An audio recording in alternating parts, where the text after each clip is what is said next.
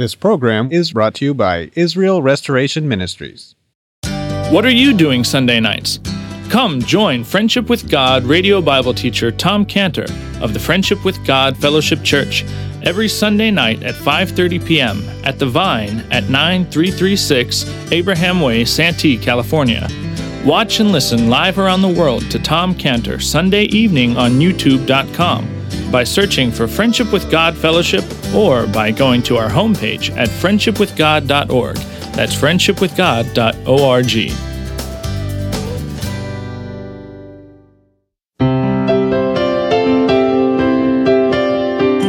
Welcome to Friendship with God with our Bible teacher Tom Cantor. Today's message and previous messages can be listened to or downloaded for free at friendshipwithgod.org. Friendshipwithgod.org.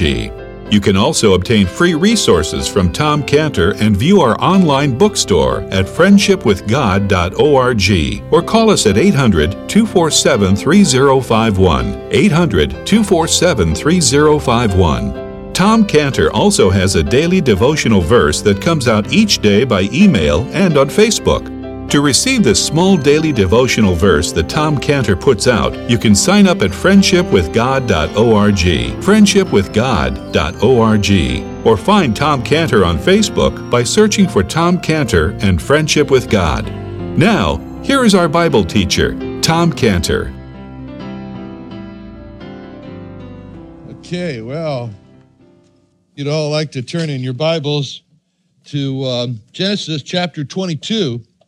Going to be the, the portion here we're going to zero in on. Uh, you have a look here at this great passage, Genesis chapter 22, and uh, starting in verse 1. Genesis chapter 22, starting verse 1. Let's pray first. Father, thank you so much for your word. We are lost without your word, without your guidance. And so, Lord, we come to you now, each of us as children, and ask you, Lord, to teach us in Jesus' name. Amen.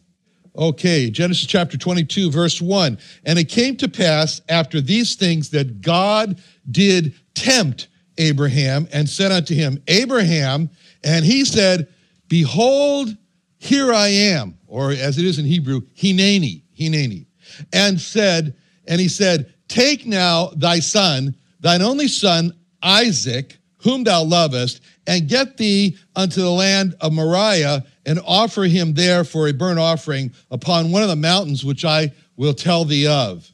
And Abraham rose up early in the morning and saddled his ass and took two of his young men with him and Isaac his son and clave the wood for the burnt offering and rose up and went unto the place of which God had told him. Then on the third day, Abraham lifted up his eyes and he saw the place afar off. And Abraham said unto his young men, Abide ye here with the ass, and I and the lad will go yonder and worship and come again to you. And Abraham took the wood of the burnt offering and laid it upon Isaac his son, and he took the fire in his hand and a knife and they went both of them together. And Isaac spake unto Abraham his father and said, My father. And he said, Here I am, or again, Hineni, my son. And he said, Behold the fire and the wood, but where is the lamb for a burnt offering? And Abraham said, My son, God will provide himself a lamb for a burnt offering. So they went both of them together. And they came to the place which God had told them of, and Abraham built an altar there and laid the wood in order and bound Isaac his son and laid him on the altar upon the wood. And Abraham stretched forth his hand and took the knife to slay his son. And the angel of the Lord called unto him out of heaven and said, Abraham, Abraham. He said, Here am I, or Hineni. And he said, Lay not thine hand upon the lad, neither do thou anything unto him. For now I know that thou fearest God, seeing thou hast not withheld thy son, thine only son, from me. And Abraham lifted up his eyes and looked, and behold, behind him a ram caught in a thicket by his horns. And Abraham went and took the ram and offered him in, up for a burnt offering in the stead of his son. And Abraham called the name of that place Jehovah Jireh, which means God will provide. And as it is said today, in the mount of the Lord it shall be seen. So, what we're doing now is we're continuing with our look at the Torah gospel according to Moses. And this is one of the finest moments in the life of, in the lives really of Abraham and Isaac, the two together in this passage, as both of them did not see their shadow. Now, what am I talking about there? When a person, we said that last time, when a person sees his shadow, then he's thinking about himself and he's thinking about his successes. He's thinking about his failures. He's thinking about his problems. He's thinking about his worries. And the only way that a person can see his shadow is when his back is turned to the light. That's how a person sees his shadow when his back is turned to the light and he's not facing the light. So he sees his shadow. Moses taught Aaron in the famous Aaronic prayer how to pray for every person in the children of Israel. Every Jewish person, he said, teach them. In essence, he was teaching them how not to see their shadow when he said to Aaron, pray these words for the people, which was in Numbers 625. Numbers 625 says, You pray these words The Lord make his face to shine upon thee. The Lord make his face to shine upon thee. Now, what we've got here in verse 1 is where it says, It came to pass after these things that, that God did tempt Abraham. Right away, we have to say, that's not a good translation. It should be, God did prove Abraham. Why? Because God does not tempt anyone. According to James 1:13, it says, "Let no man say when he is tempted, I am tempted from God." For God cannot be tempted with evil, neither tempteth he any man. See, what's the difference between temptation and proving? Temptation tries to get a man to do what is wrong. Proving tries to get a man to do what is right. See, temptation says, do this and never mind about right and wrong. Whereas proving says, do this and never mind about the pain. So God was proving Abraham. And we see what God did when he proved Abraham, and he called to him in verse 1, and he, God said unto him, Abraham. Now, just hearing that word, Abraham, from God, when he said that, that meant so much to Abraham because he, you got to remember, that was not the name he was born with. He was Avram, Abram, but not Abraham. And so he's sitting there, and, and how did he get the name Abraham? God gave him that name. God gave him that name. So when he says Abraham, it's kind of a tender moment because then he just would think to himself, God just called me Abraham. That's the name that God himself gave to me. I was born Abram, Abram, but now in his tender love and his tender mercy, he just called me by that precious name that he gave to me. And so this whole chapter is really a matter of everything being tender. It starts right off there. So then Abraham hears this. What is God saying to me? And in verse 2, he says, Take now thy son, thine only son, Isaac, whom thou lovest, and get thee into the land of Moriah, and offer him there for a burnt offering upon one of the mountains I shall tell thee of. Actually, in Hebrew, the order is a little bit different, but essentially the same. But this hits Abraham like a lightning bolt. He's just not prepared for this at all. And the way it comes in verse 2, the way it's it's being spoken here in the Hebrew, is like a big finger that God is pointing when it says et bincha. Et is the like uh, the direct object, so but it, in this case we can say it means the word that. So in other words, when he says et bincha, that son of yours, bin son, cha, yours, et bincha, et bincha, that son of yours, God's pointing out. Et yehidcha, Et Yehidka. Et again is that. Yehid is only one, only one, S O L E, only one. So again, it's God pointing and he says, Et Yehidka, that only one of yours. And then he goes, and here's a little bit different, but this is the way it is in Hebrew.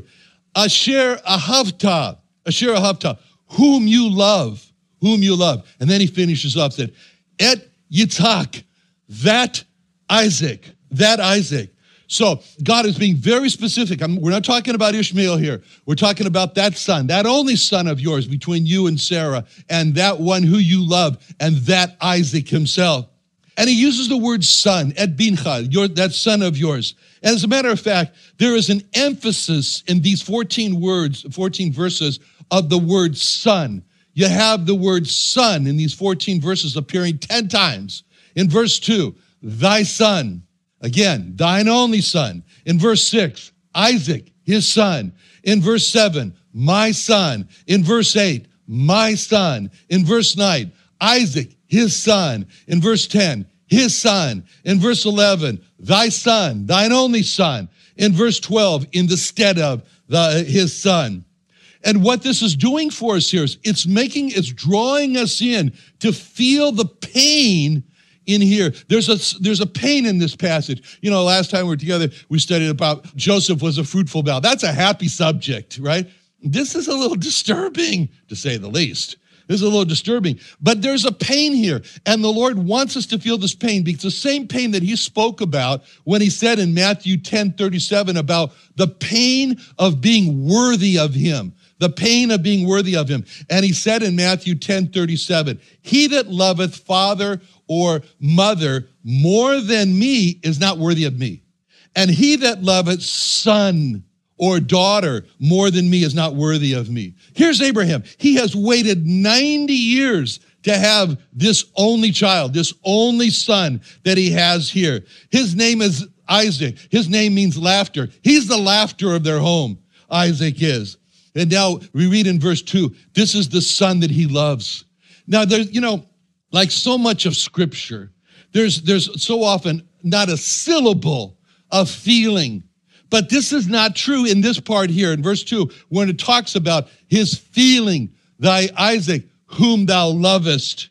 And so the test really here in this passage is this very simple question Does Abraham love Isaac more than God, or does Abraham love God more than Isaac? That's the question. And so he says to him in verse 2, he says, I want you to get thee into the land of Moriah. Moriah, it's a long ways away. It's three days' journey. Told Abraham, go out over the hill behind where you are and nearby and just offer Isaac there. But he didn't. He told him to go to a place that was three days away from him. And that gave Abraham a very long three days to think, to think about this. Because by asking Abraham to travel these three days to this place where Isaac was going to be sacrificed, was preventing Abraham from just taking the position of, okay, this is really going to be painful, so let me do it quick. You know, I'll close my eyes and be like this, and you pull the tooth. You know that that it can, and we're going to get this over with. God says, no, no, no, no, no. I want you to have three long days to think about this, so you are really good and sure that you want to do this. These were days for Abraham when it was the time for him to become deliberate, for definite, and, and intentional in the offering up of Isaac.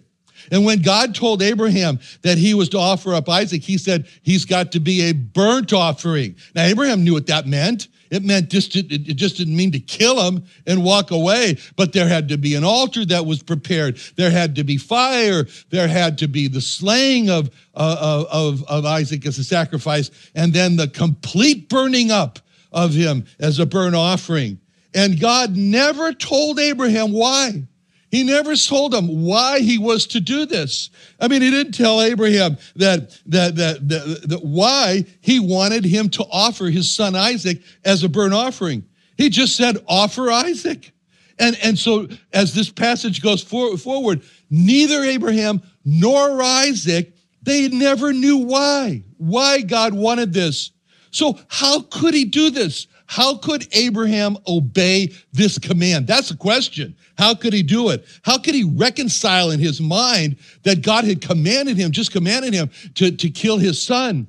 Because the, the only way that Abraham could do this is that he, he was trusting in two facts. He was trusting in two facts. The first fact was really just repeated to Abraham in the chapter before. In the chapter before, in chapter 21, verse 22, Genesis 21, 22, In, in Genesis 21 22, it says, And God said unto Abraham, Let it not be grievous in thy sight because of the lad, referring to Ishmael, be, and because of thy bondwoman, referring to Hagar. In all that Sarah hath said un, unto thee, hearken unto her voice. That was to put them both out. And then God said, For in Isaac shall thy seed be called. In Isaac, your seed is going to be called. The seed that had been referring to there, the great multitude, like the stars, like the sand, is all going to come from Isaac. So Abraham knows that Abraham's seed will not happen if Isaac is dead. Dead people don't have children. So he knows that.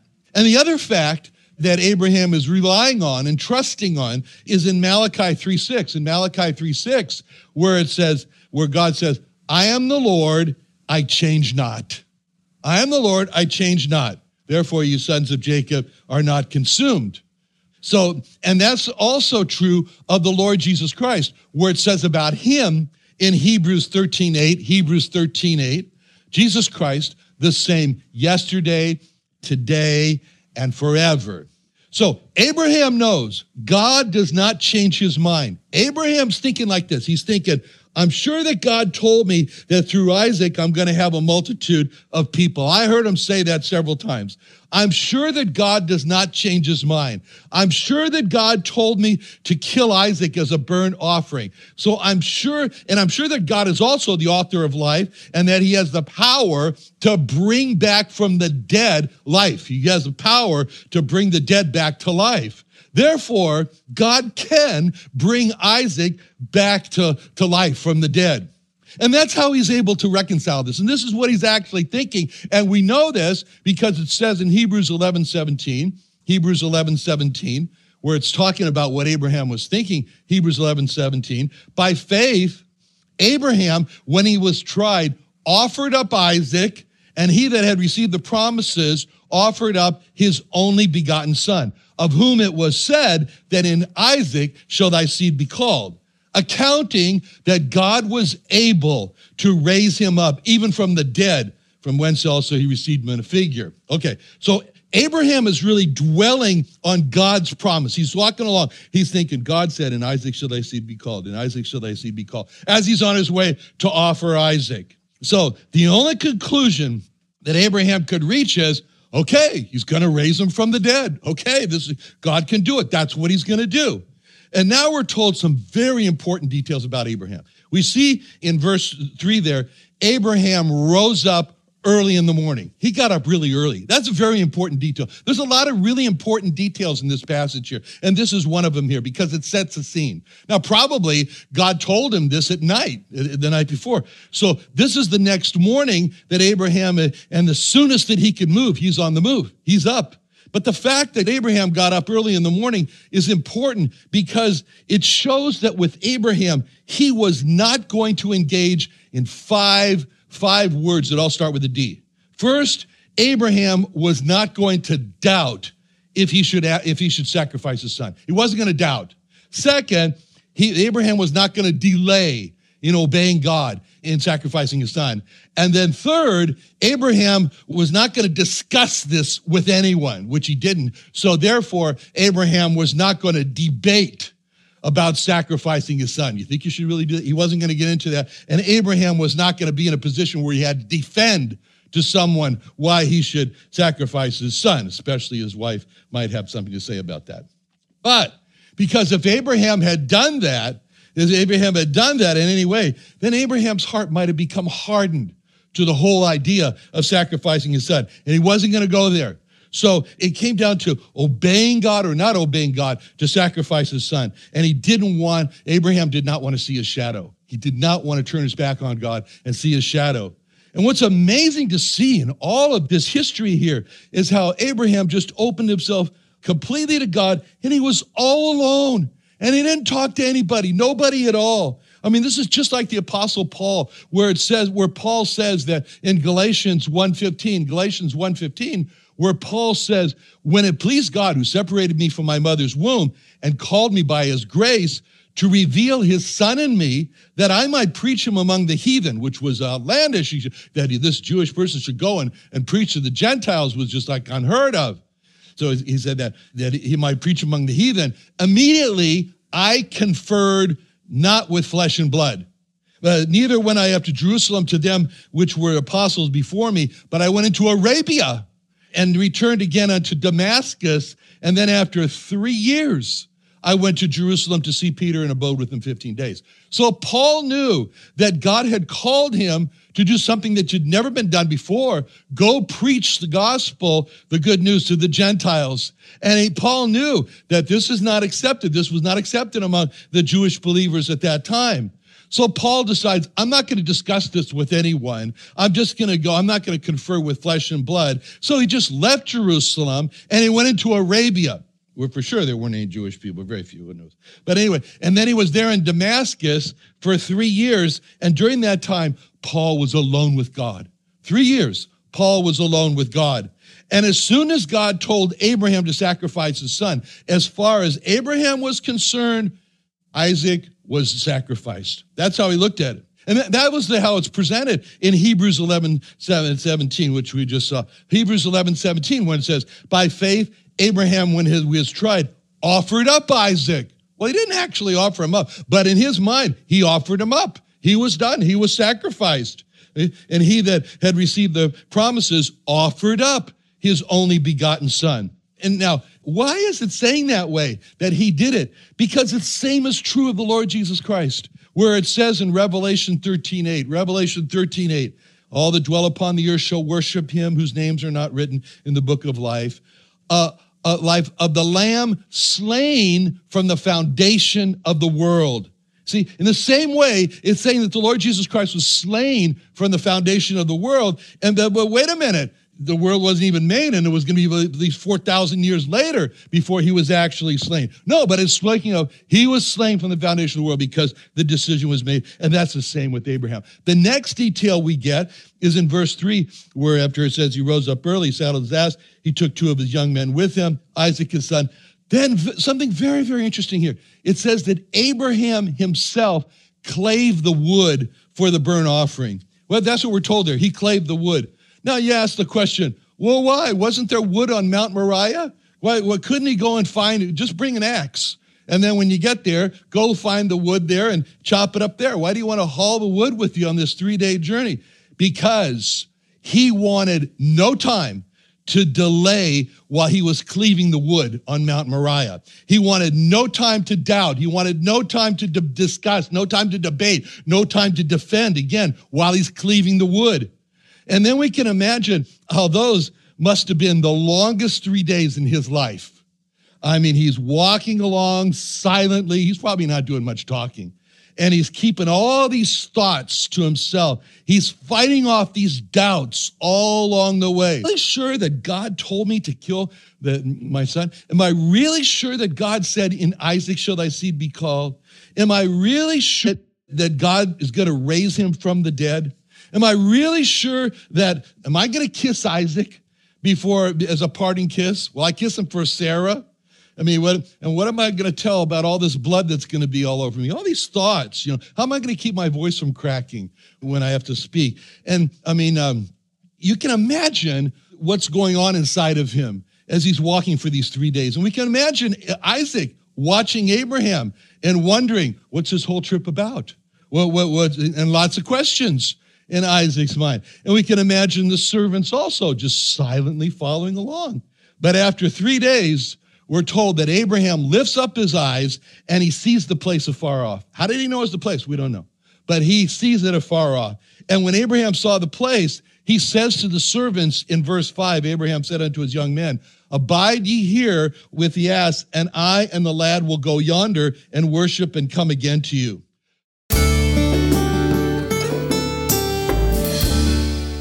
Another wonderful day studying the Bible with our Bible teacher Tom Cantor here on Friendship with God. Don't forget that today's message and previous messages can be listened to and downloaded for free at friendshipwithgod.org. Friendshipwithgod.org. You can also go online to find free resources from Tom Cantor and our online bookstore at friendshipwithgod.org. You can also find Tom Cantor on Facebook, and you can also go to friendshipwithgod.org and sign up for his daily devotional. Tom Cantor is also the founder of Israel Restoration Ministries. You can visit that website at israelrestorationministries.org. You can write to Tom Cantor at P.O. Box 711330, P.O. Box 711330, Santee, California. Santee, California 92071. Or email Tom Cantor at tomcantor at friendshipwithgod.org. Tom Cantor at friendshipwithgod.org. Or for more information about Tom Cantor and Friendship with God and Israel Restoration Ministries, call us at 800 247 3051. What are you doing Sunday nights? Come join Friendship with God radio Bible teacher Tom Cantor of the Friendship with God Fellowship Church every Sunday night at 5:30 p.m. at The Vine at 9336 Abraham Way, Santee, California. Watch and listen live around the world to Tom Cantor Sunday evening on YouTube.com by searching for Friendship with God Fellowship or by going to our homepage at friendshipwithgod.org. That's friendshipwithgod.org. This program was brought to you by Israel Restoration Ministries.